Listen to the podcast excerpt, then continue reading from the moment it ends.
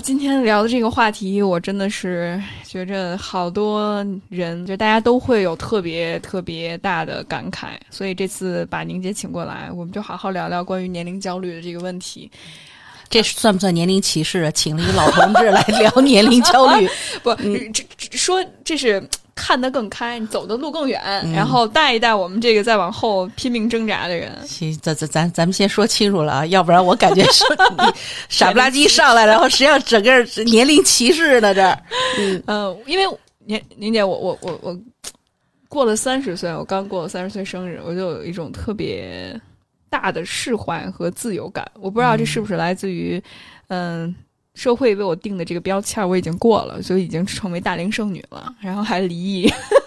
所以我觉着可能对我来说，在看到二十多岁自己，甚至是可能前几年二十六七岁的时候，我都会觉着我干嘛那么焦虑呢？其实真的不用这么焦虑，好多时候社会赋予你的一些规则，让你填的那个答卷儿，其实很多时候都是被加持的。嗯，那你真正去回归到自己，以及你去把关注点放在周围的人，你所关注的事业上或者是人际关系上，其实是特别特别有价值感的一件事情，而不去把所有的期待放在满足外在的一些条件上。刚才你讲的那个就是贴标签儿，你能先给我介绍一下目前这市场行情什么样吗？我我很 out 了，就是现在，因为我我我的确我也我自己没有子女，所以我 我真的不关注这个。就目前这是一什么市场行情？多大就算老的不行了？就已经这个出了这个婚姻市场和这个呃择偶这个婚姻是二十五岁你就要稍微加把劲儿了，然后三十岁如果还没有的话，基本上你就 out 了。是 out 的意思，就是不再有人在婚恋市场就觉得你老了，人就不愿意考虑了。是是，比如说，你看，如果嗯，我有一个二十五岁到三十岁之间的闺女，如果她还没有，特别是女性哈，嗯，如果她还没有结婚的话，那我就想，然后你妈就疯了。对呀，那我就天天就发小广告，就贴我们家姑娘照片、三维还有学历什么的，然后包括甚至可能我们家有多少财产，那她就绝对得嫁出去啊，是吧？嗯，你看现在。林姐，我不知道你有没有关注，之前上海有一个公园儿，北京也有，北京也有公园哈，就是把所有子女的那些，好像中山公园，北京。中山公园，对对对，相亲角，对，我们有朋友也是通过父母互相在相亲角上遇见，我有朋友是这么把他儿子给那个给嫁出去，嫁出去了，把他儿子给嫁，真是给嫁出去了，嗯，是真的真的，然后这种条件匹配哈，所以。其实是挺要关注的了，因为很多对于很多人来说，三十岁之前你要不生孩子，基本上就算高龄产妇，对你自己的身体恢复，包括对孩子的这种智力啊、身体的培养都不太好，到这种程度。哎呀，我听你这么一说，我觉得好像这个社会真的是比我们年轻的时候，好像更不宽容了，在这个问题上，真的。不是我，我不知道啊。也许我我我一直就是延续着我这傻白甜路线的，但是反正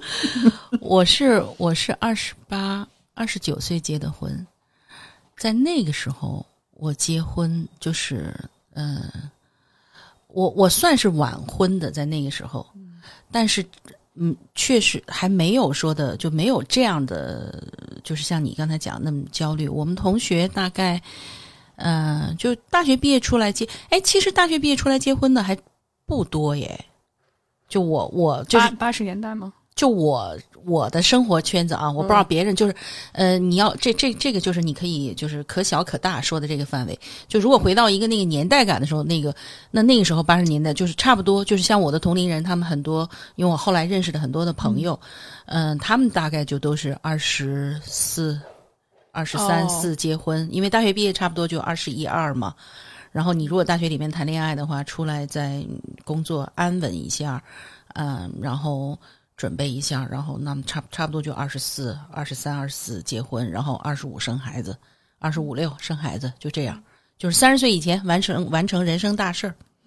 嗯，那个时候也没有什么房啊车的这样的，就是反正你是什么条件就是什么条件，嗯。然后，当然了，就是说的家里肯定也会，就是肯定会那个努力帮助你啊。比如说的，嗯，要不然就是跟父母住啊，或者是嗯，那那个年代还有单位分房的嘛，就是你要是找的，你们可以是不是单位有能分房或者怎么样的，反正也会创造条件吧。但真的是，我觉得至少在我的成长环境里边，嗯，没有说三十岁嫁不出去就特什么的。但是，嗯，这个社会呃的压力始终是在那儿的，这个是有的。就这个 peer pressure 会有的。就比如说我为什么会二十九结婚，就是其实我可以也可以不结婚的。当然了，是因为我自己说服自己，我好像遇到了那个 Mr. Right，所以就自我 PUA，对 对，自自我 PUA，对，这是自个儿忽悠自个儿一把，就就嫁出去了。但是的确，那种 peer pressure 还是有的，就是这，而且这个其实也 peer pressure 是一方面，另外一个其实到最后是自己给自己的压力，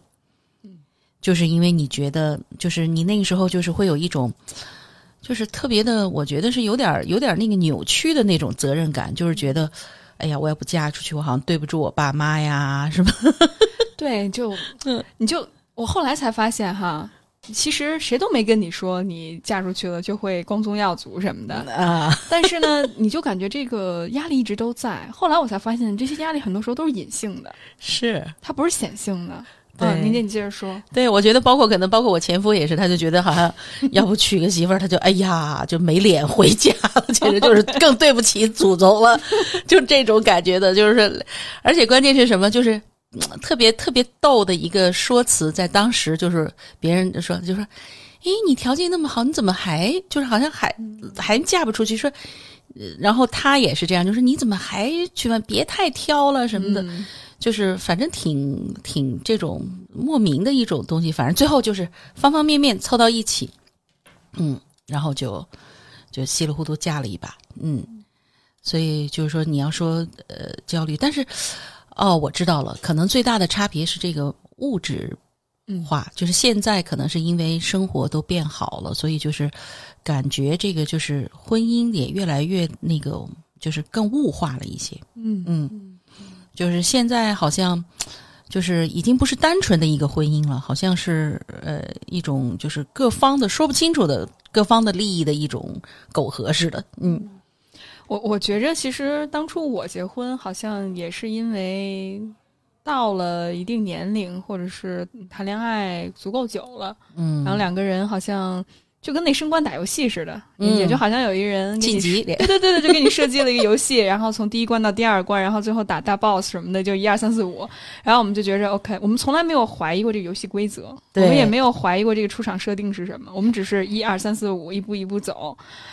我直到什么时候才意识到这不对劲儿，就是因为我会发现，好像进入了婚姻，家庭责任一下一下就真的就过来之后，我就一下子意识到，哦，原来婚姻并不是。让两个人的感情升华，而更多的是一场像经营公司的一样强强联联手，然后一起去面对生活的一些困难。但后来我就发现，跟一个不对的人在一起，给你制制造的困难会比一个人在一起还要多。那我为什么要结这个婚呢？不，其实你我我觉得这问题是这样，我现在的理解啊，就是你说的那个，就是说像经营公司，或者说就是要有目标，我觉得这个没错。但是关键，我们的错可能就错在就是说的，你在就是你在那个年龄段，就是你是因为年龄的压力，然后去就是你把这种就是这本来该是两个不同的问题，但是你给他就那个纠缠在一起了，没错，嗯，对，要不就是公司，就是咱们就就婚姻的目的清晰，其实不是坏事儿，因为至少两个人，你比如说你真正的一段婚姻的维系，其实是要有共同的利益的，没有共同的利益很难维系，那完全是两个人。你过你的，我过我的，对吧？那个那爱情也不是那么靠得住谱的事儿，对吧？那最最，所以，但是但是关键就是说，你为什么要在那个年龄，就是说的，就就把年龄的那个焦虑，好像就加在这个婚姻上了，就是本身就是你给婚姻等于加砝码了，嗯。我们社群里面有个小伙伴说到婚姻这个压力哈，他说到就是感觉三十加在婚姻市场上没有竞争力，这就是咱刚才说的，无论是身体条件，包括外貌什么的哈，都有关。然后呢，会变得委屈妥协，就是一下子就觉得自己可能之前是一公主，你们都得哈着我。然后现在呢，我觉着，哎呀，过了三十岁了，没有核心竞争力了，那我就得哈着我的男朋友或者哈着我的伴侣，嗯，所以呢。而且特别害怕孤独终老，啊，那这个倒是，呃，那孤独终老那个，这个我单说啊，这是一个单头，就是刚才他说那个三十就没有竞争力，这个倒是没变过。我们那个时候也，嗯，中国因为文化传统就是什么，就是女人三十都豆腐渣了嘛，哎啊、所以他就就就是这种，这是一种就是怎么就是很落后的一种呃认识啊。但是那个在我们那个年代也是有的，所以呃，我就记得那时候 我爸我我因为我有几个女朋友。呃，有大学的同学，然后还有就是工作以后认识的，然后我们都挺晚婚的，有的 到现在就是就没就压根就没结过婚呢。然后我们老一块儿出去玩儿，然后我们只要一出去玩儿，我爸知道了以后 就会冲着我妈嚷说：“你怎么也不管他？说的你为什么让他们几个老在一起玩儿？他们这么飙在一起的话对，说的那个 说谁都嫁不出去，然后我爸就唉声叹气的。然后，但其实他这样的东西吧，我觉得就是比他小的时候，呃什么呃骂我一顿什么的，因为功课不好，我觉得真的给我那种造成的压力还大。就是你会觉得你要不把你自己嫁出去，你觉得你好像对不住他们的养育之恩似的。哎呀，我觉得这个东西是挺挺要命的一个东西。我不知道现在还这样吗？我爸现在还说呀，我爸说就是你看你也年龄不小了，你咱们家条件也不错，就是、有 就是陪嫁 对对，就是我跟那个产品似的，就我现在市场行情，这个产品还、还算可以啊，虽然已经快走向尾声了。没关系，你们家陪嫁有。然后他就说：“哎呀，你赶快啊！然后你不要光跟那些没有嫁出去的，或者是跟那些阿猫阿狗啊，就是我周围的跟你一样，嗯嗯然后那些不好的影响啊，你在一起啊，你你得多正能量，你得多跟那些呃积极承担家庭责任。你看那个谁谁谁谁谁，嗯，都跟刘慧芳似的叫我。然后我，呃，我就我之前还会跟他们反驳，嗯但是现在我已经就我说，我跟他们非常清楚的说说，如果你还想让我回家嗯 啊，如果咱们还想保持一段心平气和的呃父父父女母女关系，嗯那。我们就不要触碰那些敏感的话题，我也不会问你的工资多少，我也不会问你的呃退休生活怎么样，啊问银行密码，你家、银行密码什么 我都不问，呃，你也不要问我自己结婚的状况怎么样，咱们井水不犯河水。那如果你真的控制不住自己呢，那你也就甭见我了。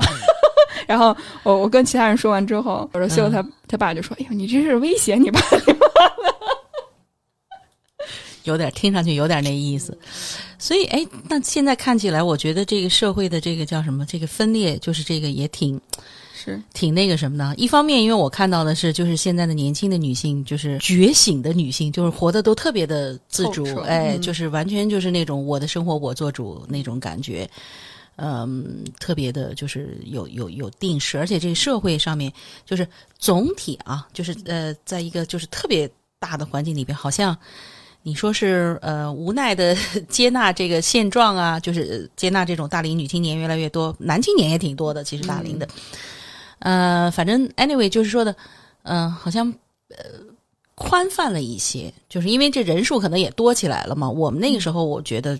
毕竟就是你到了适婚年龄，不嫁不娶的还是还是相对少数，嗯。对，啊、然后那个，嗯，但是另一方面呢，就是你看啊，就是你们的父辈或者说是，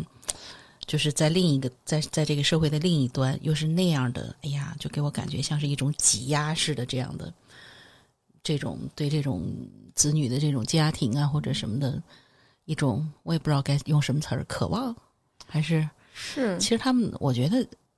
我觉得他们那么渴望当祖父母嘛，也应该不会。我觉着，其实从我爸我妈那边看的话，他其实就希望，首先他们给我的一个要求就是，首先害怕我孤独终老，就怕我以后生了病，家里出了事儿，没人陪着我，嗯没人帮我一起去面对。然后第二点呢，他其实还是因为要面子的问题，好像自己因为。我父母他在二三线城市，他没有在一线的这种城市，那他们周围都是很保守的嗯家庭，因为公务员嘛，嗯就是大家都是很传统、很保守的，他们的周围的孩子也是进入到公务员那个体系里面，嗯然后也是很很快结婚生子，然后国家让升几胎就升级他，嗯，积极响应国家的一些护照。所以我觉着我是一个非常反叛的人，嗯。跟他们周围的人相比，嗯。那他们就觉着格格不入。我觉着这跟社会环境特别有关。嗯，我特别能够理解他们，就是在生生长在那个环境下，所以他们很少去接触一些其他的一些价值观。这个跟城市我倒觉得可能有一定的关系，但是应该不是那么大吧。一线城市，我觉得你刚才说那点很重要，就是说的，就是父母就是好像很怕被贴上个标签儿，就是说的，你养育了一个这个最终不婚不嫁的这样的一个孩子。我爸我妈说过我就是不正常，嗯，就类似于什么变态这种话也说过，周围的人也说过我。就实际上是可能是最终是他们没有办法去嗯承担这样，他会觉得他的人生很失败，对养了个孩子，然后这孩子最后得砸自个儿手里了。，而且他会觉着是是不是他的一些教育，或者他之前让你做的一些决定，比如说我把孩子送出国了，嗯，接受那些你知道吗？这种西腐朽的方的思想，美帝国主义的教育，对腐朽的思想，嗯然后就变得越来越激进啊，对，嗯还是激进，嗯然后就不正能量，特别负面，嗯。啊，往什么事儿都往坏里想，然后特别的自我，嗯，就没有什么嗯责任感啊，嗯不为国家做贡献，嗯，类似这样的话，然后我听了我都。不知道从哪儿反驳，你知道吗，宁姐？我所以就是说，呃，这这是和这是我们的三八线，就是和平银行。你要跨过了之后，那咱就别见面了。呃，不跨过行，我们就友好相处。不过要是看这个国咱们国这个这个这个人口红利的这个消失的话，你们这种不适婚的这个适龄的女青年，的确是没有为国家做贡献。的确是，的嗯确是，嗯，哎呀，这真的是一个呃挺有意思的一个一个事儿的，就是这社会现象吧，我觉得，嗯嗯是，所以，但是我发现我周围其实选择这种不婚不育的路的人也挺多的，因为的确，当你真正排除这些焦虑哈，包括我也试过结婚这条路，但我发现真的没什么，不是我想要的。我我觉着，呃，不是所有的人都会选择这条路，嗯。有些人喜欢孩子，那就结婚生子，我觉得完全没问题。我觉得问题就是在于，首先，这个社会价值观太单一；第二就是社会有没有提供一些足够的支持，然后去保障女性的权利，包括保障家庭的权利。你看，我们可能之后会聊到职业，我发现很多小伙伴在社群里面，大家说到这年龄焦虑，很大一部分都是来自于职业发展。职场的是吧？嗯，女性三十五岁之后，她就没有晋升机会了，很多是这样，或者是被辞。然后你要有孩子了，那我也抚养我的孩子，对吧？那我根本就没有时间，也没有精力再去在职业上去发展。人家用人单位，我们社群还有一个就是经营公司一个 CEO 那个母亲，她说我作为一个母亲，我也没辙，就是我也想去，呃，hire 那些母亲，但是他们精力确实有限。你别说一胎了，还有现在生二胎的，嗯对吧？就是很多很多职业的限制，包括我觉得跟宁姐我们刚才还聊，就是呃，还有一位小小伙伴说说他有一个认识的朋友吧，是不生孩子，然后做了绝育手术，人家用人单位还说太偏激了，不要他，就是这种，就是哭笑不得。对，就我我生也不行，不生也不行，嗯你说怎么办？嗯，对不对？哎呀，这个真的是，就这个这个年龄的焦虑，就说看来，但是我我觉得咱们先或者这个这不是这这一聊又苦大仇深了，因为这好像这个一睁眼，这个都是这样。不过年龄焦虑，我觉得不叫年龄焦虑，就年龄的。可以，真的可以说是歧视吧？我觉得就是这个是在好像在咱们这个社会是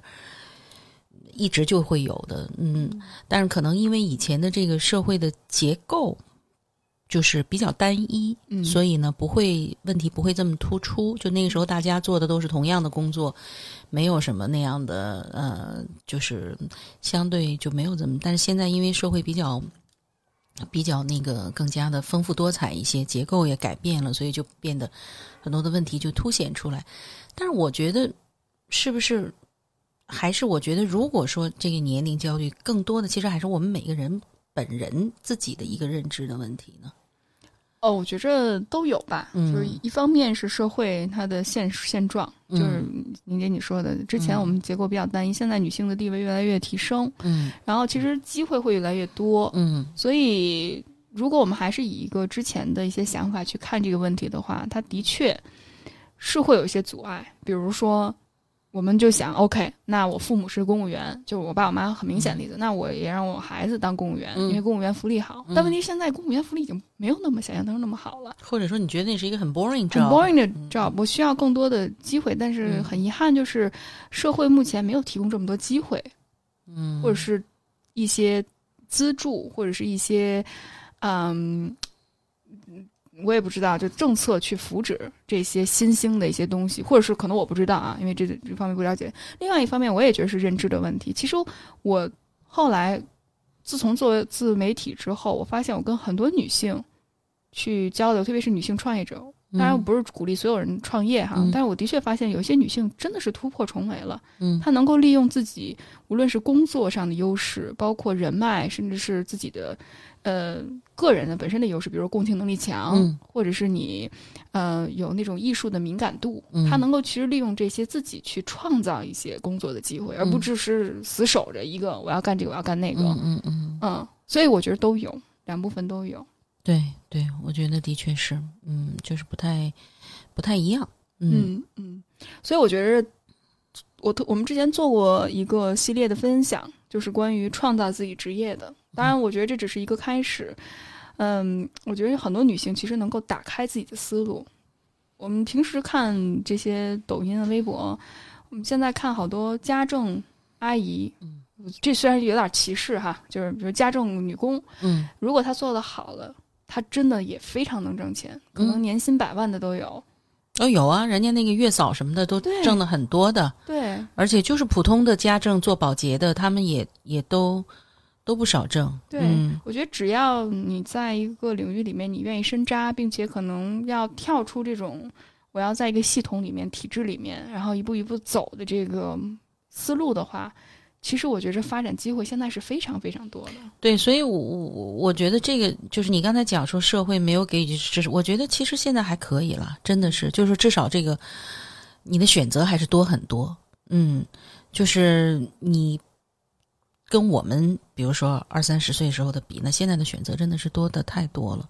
所以我觉得这可能就是一个社会转型。就当一个社会它发生转型的时候，可能是既有外部的这种改变，然后内就是你个人你也要去适应，要去弄。我我觉得现在的女性真的，就尤其年轻的女性啊，我觉得我我经常看到我都是那种哇哦的那种感觉，非常的那种独立自主的意识挺强的。呃，当然这是一方面，另外的一方面其实呃还是没有摆脱那种传统的，就是嗯习惯在一个以男权为主的这样的一个大的这种语境下，然后去看待他们的人生。就其实他已经做的都很不错了，但是他自己好像就底气就不足了。啊、走到一定程度，就刚才像你说，在职场上突破这个年龄的玻璃天花板，其实你你需要什么呢？你只有自己去不断的奋争，你没有什么更好的办法，是，对吧？嗯嗯而且我我看有个小伙伴说说，呃，招人的时候年龄小嫌没经验，年龄大了有经验了还觉着好像你这年龄又是一个坎儿，所以好像似乎总也不对。那既然我们能看到，其实是它是外在的一些限制的话，那我们能不能去尝试去突破和反抗呢？我觉得这是一个特别重要的一点。而且好多时候大家会内化，比如说很多女性在长时间的男权社会里面生活，然后意识还没有改变，就像你说的，宁姐，所以她会内化很多，把这些外在的歧视对于女性的歧视，她成为自我攻击，嗯，甚至她都成为一种潜意识了，就对做什么她都不敢表达自己，嗯不敢发发声，然后也不敢去申诉。嗯我我上次我和呃另外一个小伙伴去聊这件事情的时候，他就说，他说我不得不是真的生活没有给我真的这么多的机会，所以我不得不另辟蹊径，嗯然后去开出一条自己的路，然后自己创业。但后来也发现，其实你放下了这些。追求别人的认可，比如说你的老板的认可、你的同事的认可、嗯嗯整个系统的认可之后，你真的能够突破重围，其实是，机会特别的多。嗯嗯，就看你能不能去放下这些期待，然后去真正杀出一条血路。是对，这个是跟每个人的选择有关的。嗯，嗯没错。所以我觉着，其实女性身上真的能够有很强的这种力量感。嗯对，但是的确不是一个容易的，特别是、哦、我们那次做活动，还有一个女生女性就说说她有一个孩子，她她的朋友有一个孩子，然后她是学校的老师，那学校老师挣的也不多，但是起码能够让她的孩子在那个学校上学，嗯，就是就不用买学区房了，对不用买学区房嗯了，所以你看那这样怎么办？她跟她老公离婚了。嗯然后她也是想去尝试自己，但是她有孩子，孩子上学这些无条无形的条件的限制，那怎么去突破？其实也挺难的。是挺难的。其实每个人的生活落实到具体的，都都有各有各的难处。嗯，就是我们有的时候在这儿说，就是嗯人家可能会觉得，哎，你们站着说话不腰疼、嗯什么这样的。但实际上，嗯，每个人谁的生活也不比谁就一定怎么样，就是那种所谓绝对的优势的那样的生活，可能有吧。嗯，嗯，有有，但是、嗯但是我觉着，即使这样，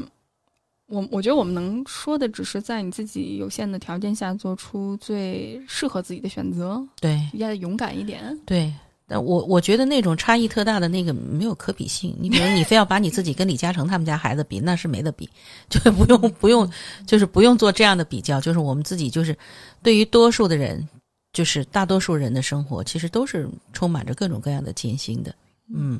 但可能这也正是人生有意义的地方。要是都特都特别舒服了，都特别那个呃什么的话，可能你你就更 lost 了。嗯，对对，你就不知道我不知道活着为什么了没。错，你开心和痛苦其实都是一一体两面的。对，只有痛的时候，你才能够 appreciate 有多么的开心。但是咱们不是说要追求痛苦啊，虽然虽然是这个这个态度，呃，但是我真的觉着，其实女性应该做出更适合自己的选择，尝试去。解构或者反思整个社会给你带来的一些枷锁吧，比如说生育这一点。宁姐，嗯我其实特想问问你，嗯因为宁姐作为一个未孕的女性哈，就是你怎么看待没有孩子这事儿？好像好多人觉觉觉着这没孩子是一件特别不完整，女性特别不嗯有遗憾的事情，不完整的事情。嗯你有什么感受？我觉得首先就是我从来没有选择过我不要孩子，就是曾经刚刚开结婚的时候呢，我是不想要的，因为我是觉得我们两个人都算是在那个年代啊，我们就都算是大龄结婚了。我是二十九，他是他当时是三十五、三十六吧，所以我就觉得，我说如果我们这时候马上。婚后就要孩子，我说我我可能我会疯的，因为我觉得我适应两个人的生活都需要一点时间，然后突然间又来一个小孩，我会受不了的。所以我觉得，可能这种东西就是就是你就坚持呗。其实压力总是有的，父母啊、家庭啊、社会啊，包括你们彼此之间，对吧？都是会给，就比如他我这么说的时候，他就他也会说，那我们都这么大结婚了，就赶紧的一不做二不休，就那个什么。但那个时候，如果你屈从了，你就你就屈从了。所以可能我比较就是。呃，我也不是每时每刻都很清醒的啊，就是你这个这个这个这个叫什么？这个这个叫走失的这种状况，找不着北的情况多的是。但是就是说，在这样的时刻，可能我就我当时我就觉得，我就我就不想要，我就而且我就坚持了。我这人就就这点，就我我要想坚持的事儿，就我要想做什么，我就我就去做。然后我想坚持，我也坚持。所以，而且我我不会分什么大事儿、小事儿这样的，就是就是你你那劲儿上来了就，就那二劲儿上来了就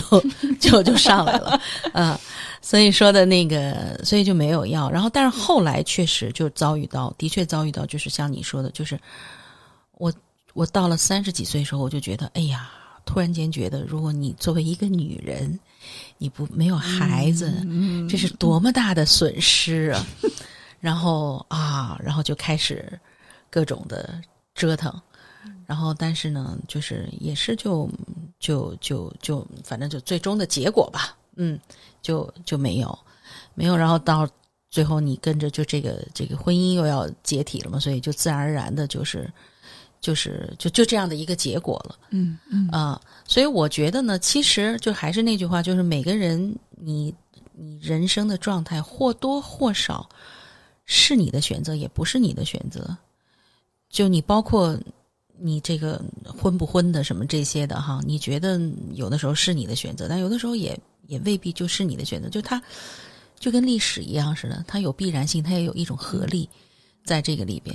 所以我觉得就是这种状态。但是你今天如果问我的话，哈，哎呦妈呀，我觉得我这三无状态是我的核心竞争力。我今天看到养孩子的这种艰辛，我的妈呀！我就庆幸，我说，哎呦天呐，得亏我没有养。要是特别是我，我帮我弟弟照顾了我两个小侄女以后，我说我的妈呀，这这都是来讨债的吗？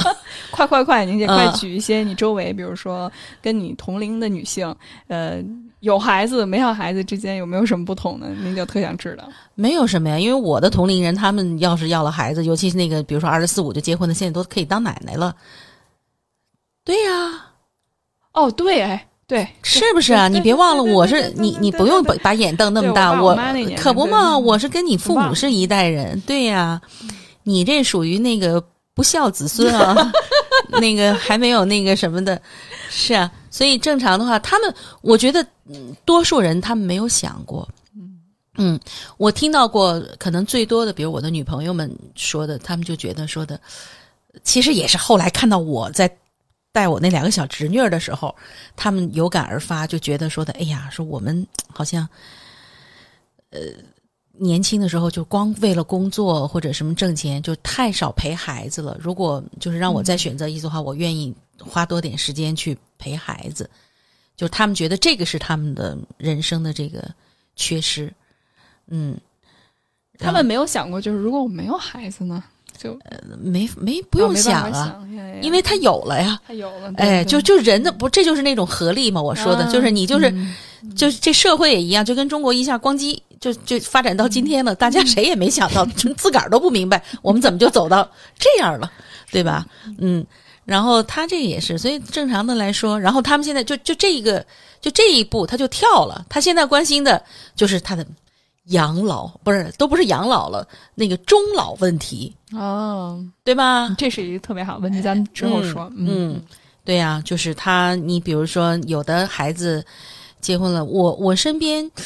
也有，就是可能也是许，比如说他们子女有了孩子的，多少都会都会帮着带一带，嗯嗯。但是我现在也看到一个特别有意思的现象啊，就是这些，嗯、我们叫小老人，就可能六十多、五六十岁这样的老人，我不知道你有没有留意到，就是其实越来越不愿意再去帮着带第三代了，是的，嗯。我有我有，比如说你有看到哈？呃，大家都更喜欢养猫养狗，出去旅游，报个老年团、跳舞什么的，而不愿意 说“我给你钱，你别你别让我养，我给你请保姆，但是你别让我带，我想享受我的退休生活。”就是他们的自我意识也慢慢也对吧？所以你嗯看也挺有意思的，就就这看着挺那个，也挺扭曲的。一方面，他就是你说，那你要不想养，你干嘛非得逼着你们家闺女要结婚生孩子？自己都想不清楚。对，然后一方面这么逼，然后一方面呢，实际上他也觉得，哎呦，他这个得来不易的这个自由哈，好不容易他们把这个叫什么孩子养大，然后老的也送走，就他现在应该是最嗨的时候，想去哪儿去哪儿，自己还如果身体条件就是没有没有什么有病有灾儿的，还都走得动。是啊，所以我觉得蛮有意思。我现在看到好多这样的，所以那个你看，其实那个各个场所玩的特嗨的，都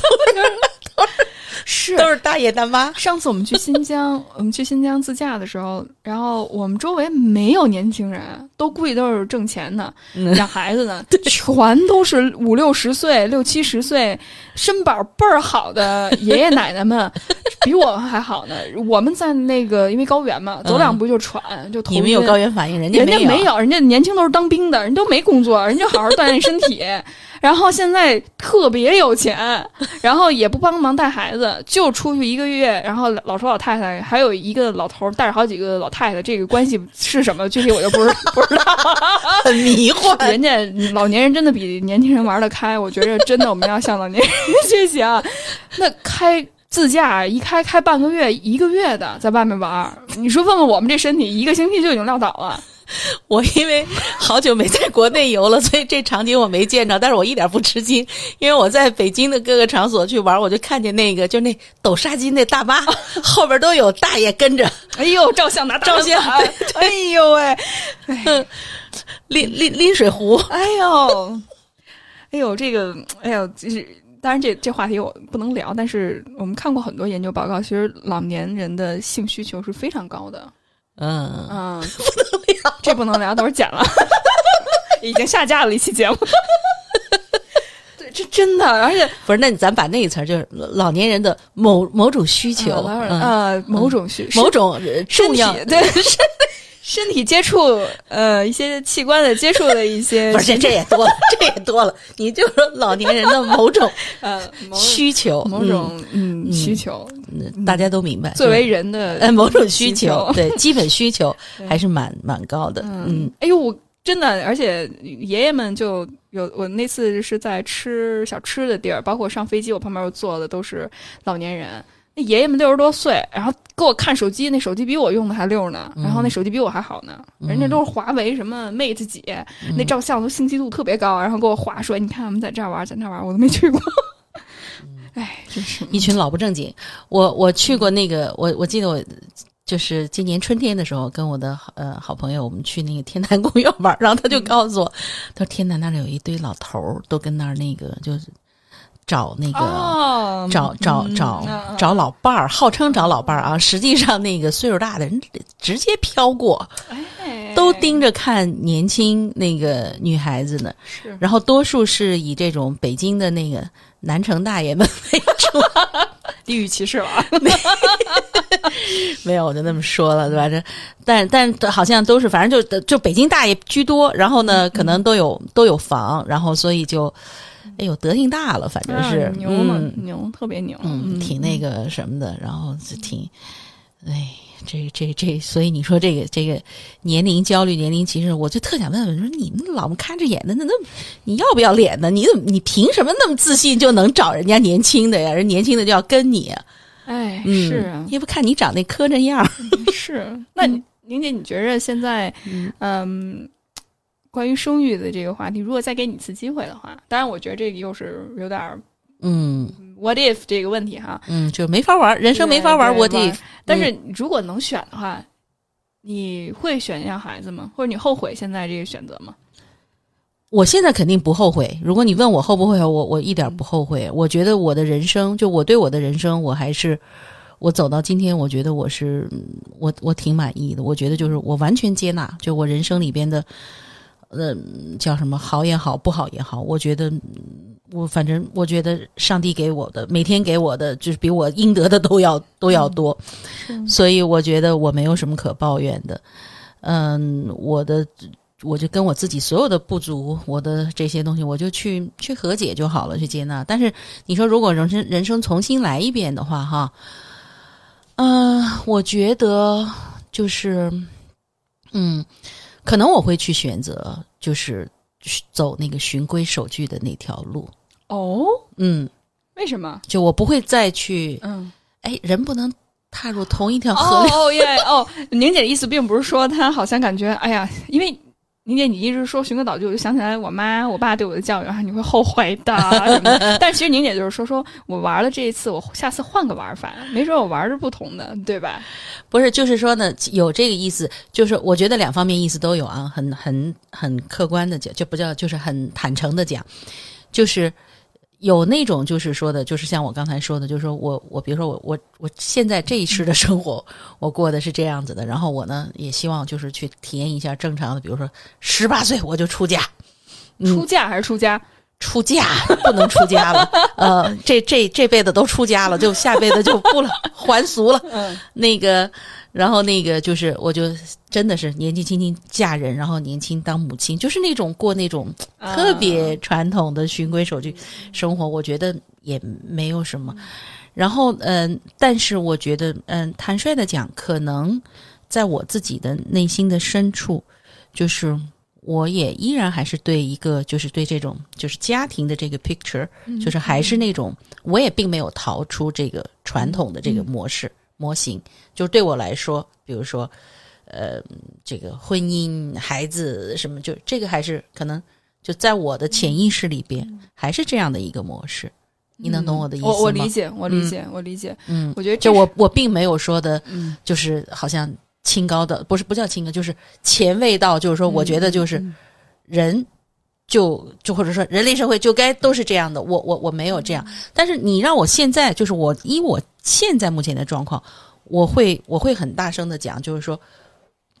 单身是我的选择，就是说。一个人的生活也是家，就家的这个呃形态就应该是多样化的了。到目前的这样的，嗯嗯，我觉着我跟宁姐非常不一样的是，我其实从小就没有这种 picture 在我的心里面。嗯嗯，我结婚只是因为年龄焦虑，但是真的，比如说我现在看，我不知道我到年年年你这岁数的时候会有什么想法哈。嗯但是现在我就从小到大就没有一个 picture 在我心里面，嗯，家是什么？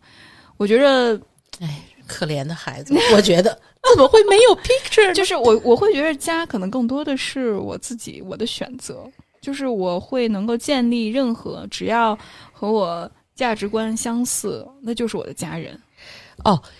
这个我觉得是这样啊，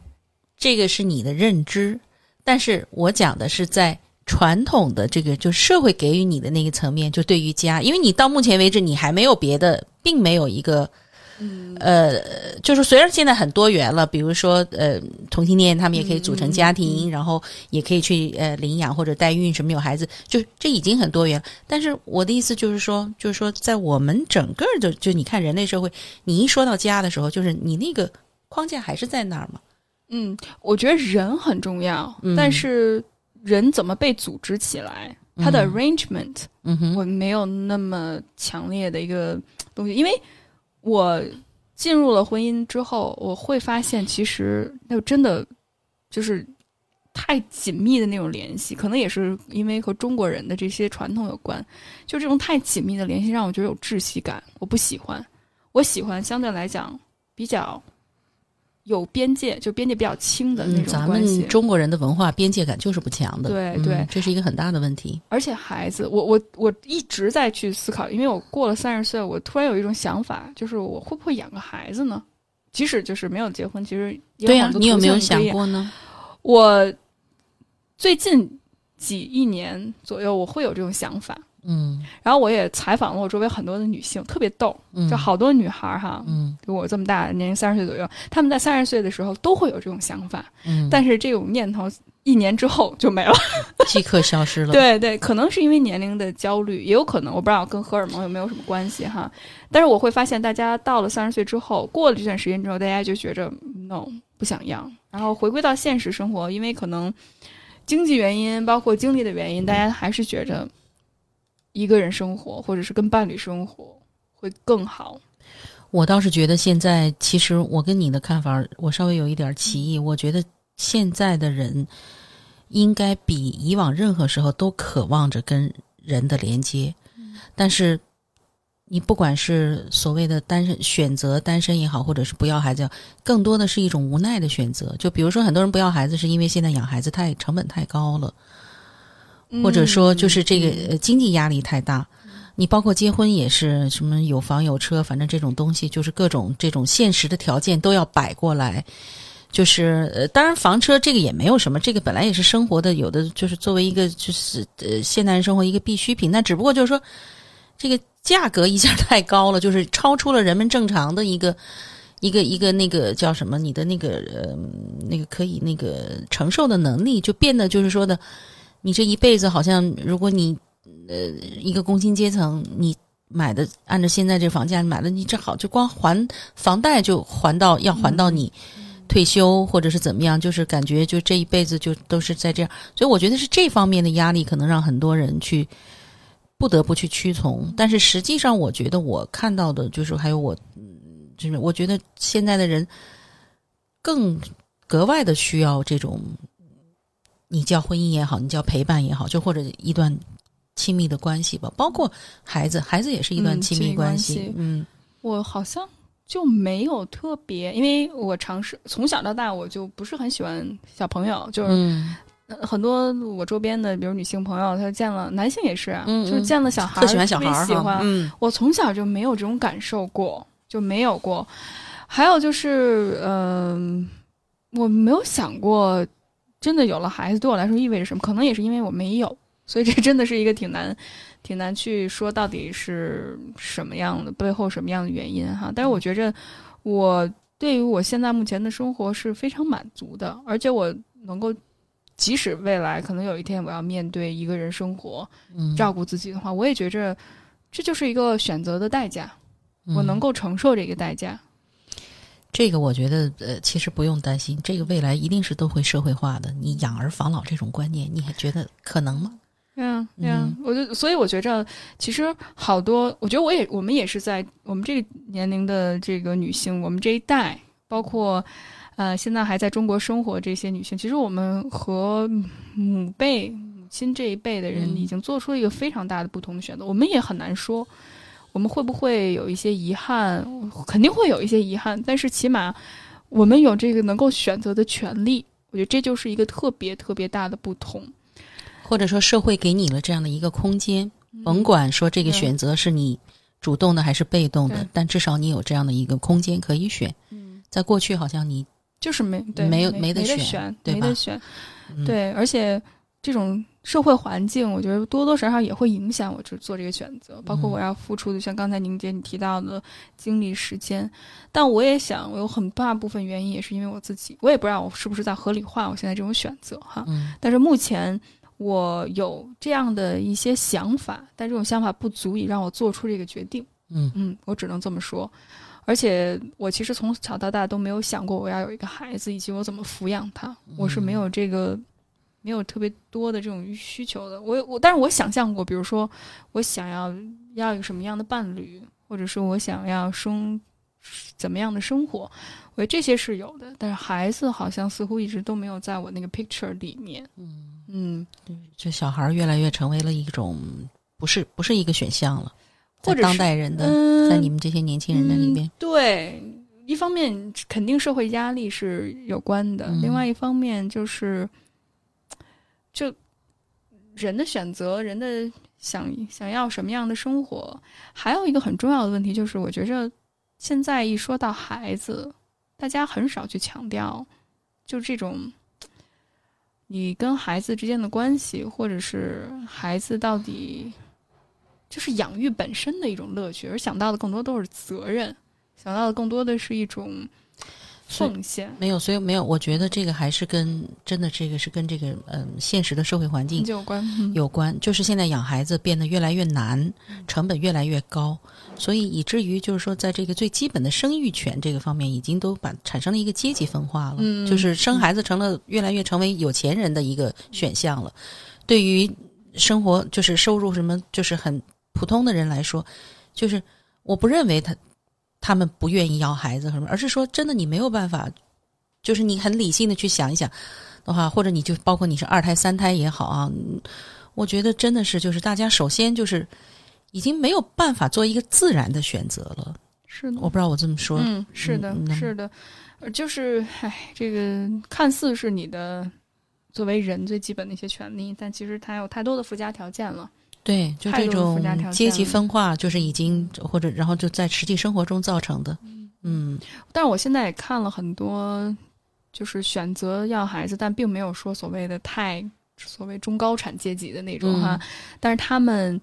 呃，也在去探索出来一同条不同的路，嗯。比如说我可以去泰国的国际学校，或者嗯。我可以 homeschool，、嗯，有这样的，对这样的嗯。好像现在还越来越多了，越多了，嗯。对，所以我我也能看到，其实大家都是在不断的尝试，对。嗯，不断的选择，我觉得这都是一件特别好好事儿，对。大家多元了，嗯。选择也多元了，嗯。然后也能够另辟蹊径，去达成自己所想要的那个目标，而且有很多的社会支持，嗯对嗯我觉得这也是民间的，就是自主的这种社会支持还是挺重要的。嗯那宁姐，我我还特想感兴趣，就是说到，呃，关于中孤独终老这事儿，嗯现在有什么样的感受？而且你刚才也跟我聊过，说好像这个随着年龄越大越吸引小伙子，这是怎么回事儿啊？我想知道。没有没有没有，这个没有没有没有，这个妈咪 issue 嘛，这个是所有的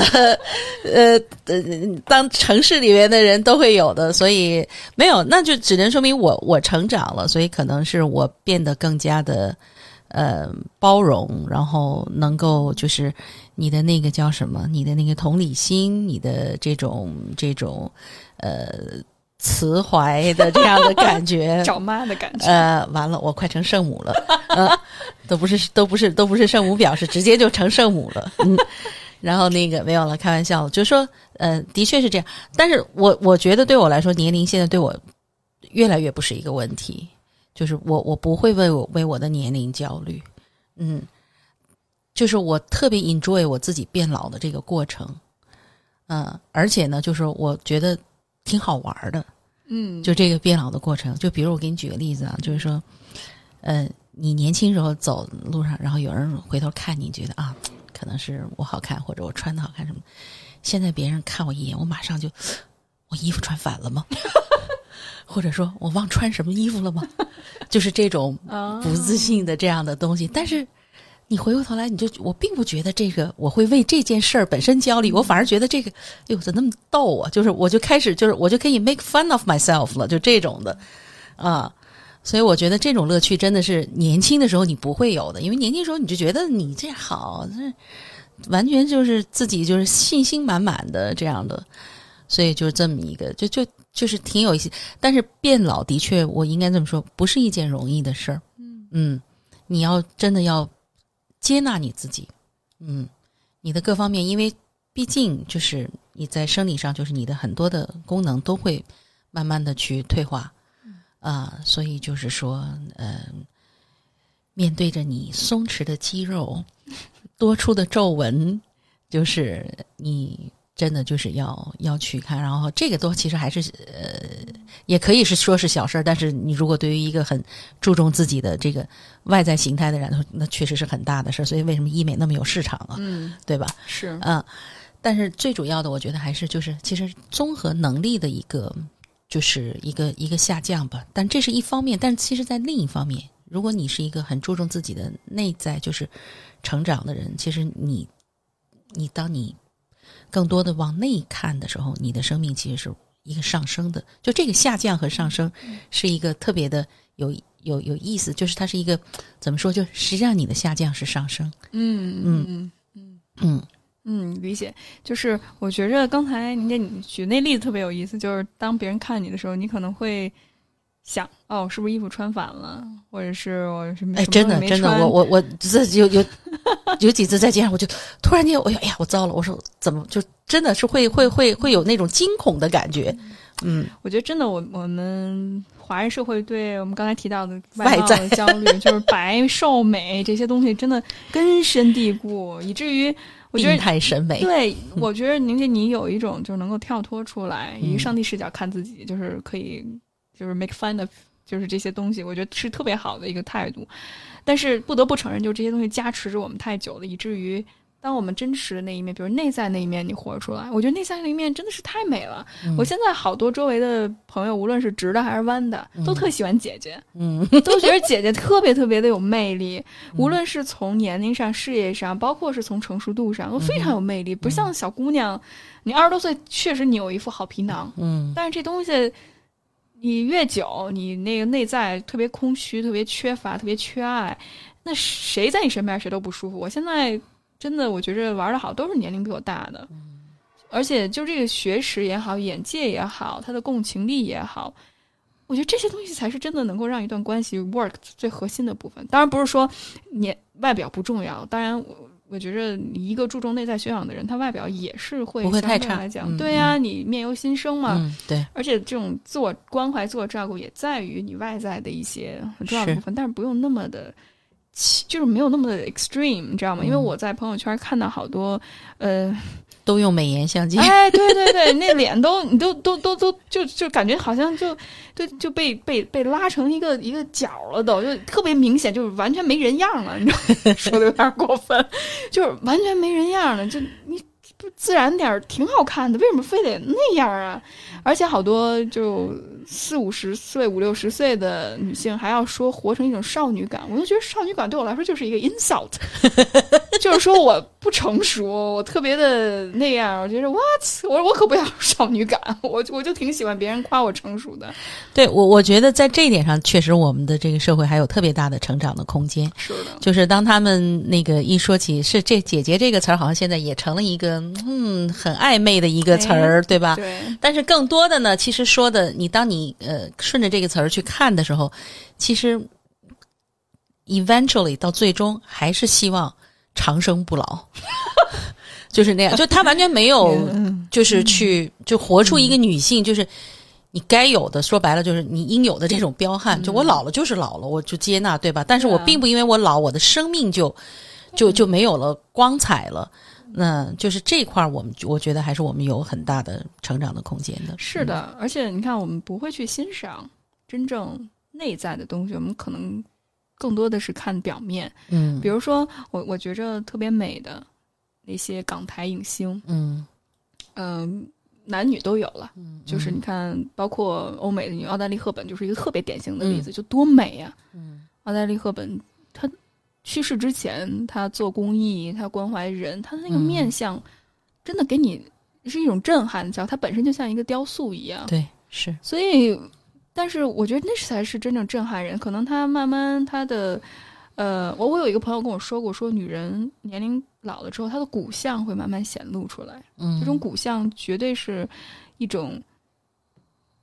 经历了岁月的岁月的打磨，就好像。我还有一老师跟我说过，他就是说，石头的那种佛像，嗯，会是最美的，嗯，因为它泥土、风沙，包括时间的流逝、水打磨、打磨到最后，它就是圆润的感觉，就像人一样。对，而且女性，我觉得特别有一点很重要，就是说，这种欣赏，你首先你是要自己欣赏，就是你不要指望着这个这个社会来，好像给你一种认可、一个价值，对吧？所以我觉得我们在这点上，就是因为。这个社会，你不管是呃国内国外都一样。呃，作为一个男性，就是 八十二找二十八，永远是所有男人的梦想。但是如果你你去介意的话，那你你不可能永远，你再怎么拉皮儿，你也不能可能让你的时间定格在二十八。所以我觉得这种东西就是说，你要很自信的这样自己自己活着，活出这种不同的年龄段的这种风采。我觉得慢慢社会就也会变的。嗯，有的时候这个社会，中国的这种畸形的这种审美啊，我觉得跟女性自己的这种自我认知也特别有关系。没错，嗯嗯，而且女性应该首先要去认可自己吧。当然，社会舆论环境它不可能一下子改变，但起码你不要成为炮灰吧。就是好像周围的人都这么说，你也这么做，所以真的挺遗憾的。包括那些美颜相机，你你我很少见过男性用 美颜相机的，都是女性。就是女性偏多，男的现在也也也也也对，嗯，也不少，嗯，反正那脸我都看着就没有人样，我就想吐槽一下。不是，他是有好多人，就是他那个相机自我他设置就是那样的了，嗯，就是跟一个卡通人物似的，嗯，对，是，就是很失真，对，特别特别失真，哎，我就觉得已经把最美那一部分你掩盖住了，那的确挺挺遗憾的。那那宁姐，你觉得孤独终老这事儿？我特想上次咱们刚才聊过，就是关于中国父母的这种边界感的问题。嗯，你有没有什么想分享的？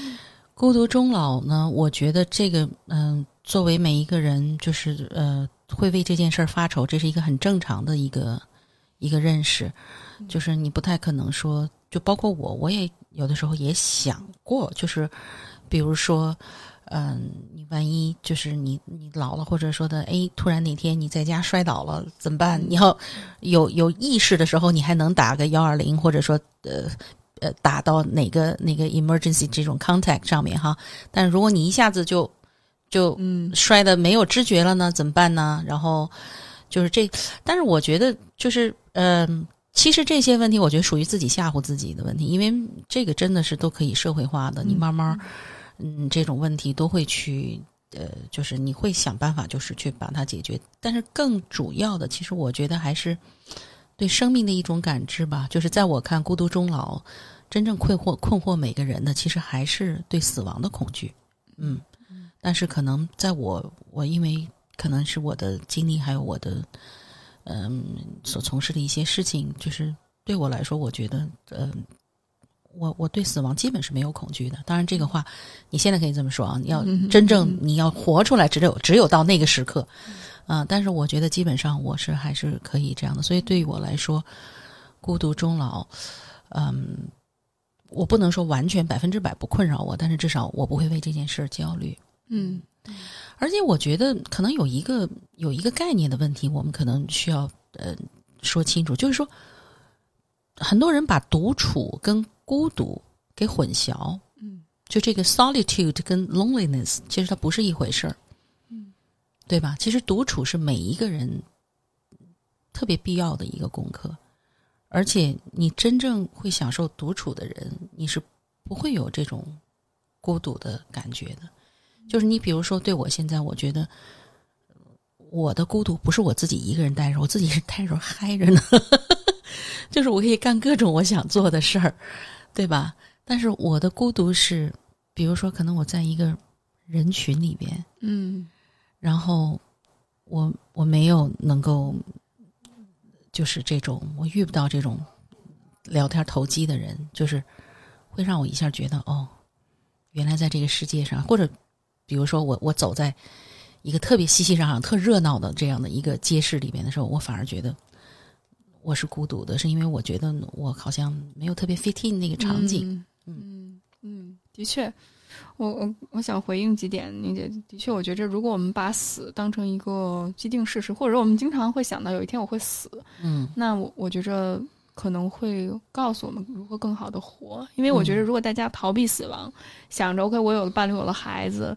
我就不会死了，起码我的命有延续也好，就这个是我特别觉着特别 难以理解的一句话哈。嗯这我我我父母从小给我的一个嗯，影响，嗯对对对，就是流传。嗯我我，嗯、我觉着就是大家还是在逃避死亡吧。我总是问我自己，就是如果你明天就要死，那你会不会后悔做这件事情？嗯哼嗯，所以我觉得我一直在提醒着自己，所以即使未来遇遇到任何困难，我觉得我都能够尝试去接受，因为这是我有意识的再去选择。当然，那些不可控的因素发生，我也很难没办法。但我会觉得，大部分时候我们的恐惧都是一些非理性的，嗯来自于非理性的部分。我之前读了一本书叫《单身社会》，嗯哼也就是我分享给你的。然后它里面就显示着好多人他会恐惧死亡，特别是得那种重大疾病，比如说你瘫了嗯没人照顾，或者是你得癌症，嗯是吧？你需要那种 特别多的照顾和陪护。其实大家想的比实际发生的要恐怖的多。嗯，对，他会有证实的。等真的他们老了之后，其实他们并没有那么多 A B C D E。反倒如果你现在能够保重好自己的身体，时常的去体检，在你呃房屋里面设置一些更老年人友好的一些设施，嗯防治嗯滑倒。然后平时你有很多的朋友。其实这种生活比已婚了，或者是天天跟孩子、跟老公、跟儿媳妇儿、跟你的是儿子的，就是你的叫什么？那叫呃女儿的老公叫什么？呃女婿女婿啊，嗯就是在家庭事务里面互相的争斗，其实这会给你带来很多的消耗。嗯对，所以我觉着更重要的是关系本身，而不是你进入到一个什么样的关系里面。嗯嗯，包括你自我的一些成长，你是嗯否能够去和自己相处？对，嗯，是，我觉得我就是觉得，其实这个这个孤老的这个问题，我觉得在技术上其实是可以，做到的没错。更多的其实是真正带给人的困惑是你自己的一个认识，就是大部分人其实最终你发现、哦，原来我不会跟我自己相处，嗯，所以你越早能发现这个呢，你就越能越能早一天找回你自己，是，然后你才能很好的就是活在当下，嗯，是，而且我我倒觉着人越老，活的应该越通透，对，嗯。越多一分淡定吧，就别老那么急赤白脸的。是。那嗯宁姐，你你有没有什么焦虑的事情吗？过了五十岁之后，焦虑的啊、我基本没有。以前还会为我的发胖去焦虑，现在我也就去他地吧，就不管了。当然，我不是说我就我就彻底就是很不自律的生活，没有啊。因为这个，我我会很自律，但是我觉得就是我我不会让这个事儿成为困扰我的一件事儿，就是或者说我因为我的这个我很特别的不自信啊，可能多少有一点点，但是我觉得我基本上我觉得我已经已经愉悦了。嗯，那真的是特别好的一个状态。我觉着我过了刚过三十岁，我觉着好像也没有什么特别让我焦虑的事情，我真的没有。我觉着找到了，我很幸运，三十岁的时候找到了我自己热爱的工作，嗯然后我有勇气跨出很多自己之前不敢面对的一些坎儿。哦，我我我真的会觉得未来会越来越好，会有很多挑战，但嗯我是信心满满的，因为我没有逃避。我觉得最可怕的是逃避。对，我嗯觉得就是不面对、屈从和这个嗯逃避、不面对，嗯这个是这个是会给人带来很多的问题的。嗯嗯，对，我们哦，我现在对，如果说感受，我现在就是因为我我母亲也刚去世，等于我现在我是一个老孤儿，但是我真的是别人也，我也很多朋友都很关心我，就觉得说，哎，说妈妈走了，说你这个生活怎么样？后来我就觉得。好像就是我感觉啊，就是这个呃，就是呃话的背后问候的背后，就是大家都有一种就是觉得你好可怜呐、那样的。但是我自己的感觉恰恰是相反的，我觉得我好像我第一次觉得，就是天地之间，我那个人大写的人，我给他写完整了，就是我自己真的是可以好好的，我把我的这个应尽的责任义务都弄完了，然后我真的可以好好的活着，活我自己的生活，所以我对我的未来充满着无限的向往、两两个 期待。对两个六零后、九零后俩人 在那天天期待，觉得特别棒，太向往变老了。嗯嗯，你也不用向往变老，因为你一定会变老的，你就你就顺着这走吧。嗯，哎呦，真的，你这个我长得特年轻，就特显小，所以其实在我这工作上，大家都会觉着我是小屁孩儿，人家都觉着你什么都不懂。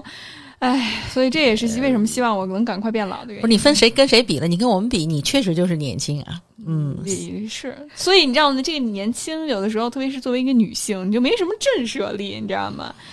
哎，所以哎呀，我还是你要那么大震慑力干嘛呢？心心虚。就是你看，还是回到自己身上了啊。嗯，嗯，好，那最后宁姐要不要嗯跟大家说两句？就是面临着无论是刚才咱们提到的职业上啊、婚姻上啊、生育上啊，包括这种社会价值感这方面，嗯，还在有一些困惑的小伙伴，有没有什么经验可以分享呢？经验啊，哎呀，经验我我我我我觉得没有什么特别能分享的，或者说就这种泛泛的说的话，我觉得、嗯其实哎呀，现在鸡汤都一大堆了，我就我就不再鸡汤去吧。对我就不再添乱了。那个，但是我特别想鼓励所有的女性朋友们，就是大家真是彪悍的活着。就是嗯，所以又 完了，又回到最后那句“好好活着”。活着对，但是彪悍的活着，真的不管你的人生是什么状态啊，彪悍的活着，好好的活着，活出自己。嗯，好，那非常感谢大家今天的收听，拜拜。拜。Well, I ain't 16, not a beauty queen, and my eyes are bagging and my skin is sagging. And if that's the reason that you don't love me, then maybe that's not love. Well, I ain't 20 either, and I don't care neither, and my hair is gray, and I like it that way. And if that's the reason that you don't love me, then maybe that's not love. If you don't think I rock, well, we ain't gonna roll. If you don't think I hung, well, my heart just turned to cold. If you want a younger model, I wish you well, sweet pea. Cause if you can't see what it is you have, then you ain't having me. I got cellulite and aching feet, and my thoughts gonna jiggle when I giggle or wiggle. And if that's the reason that you don't love me, then maybe that's not love.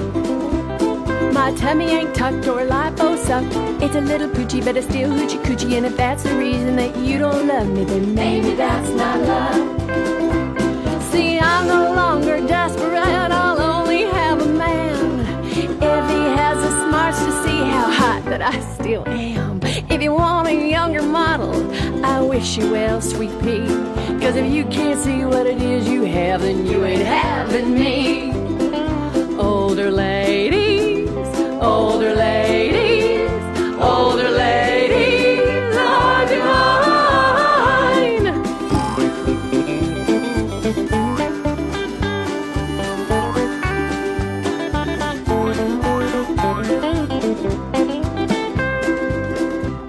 Well, I got a chicken neck and I love it by heck. It makes a double chin whenever I grin. And if that's the reason that you don't love me, then maybe that's not love.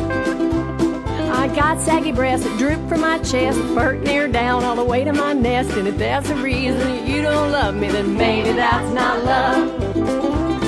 If you don't think I rock, well, we ain't gonna roll. If you don't think I hung the moon, my heart just turned to cold. If you want a younger model,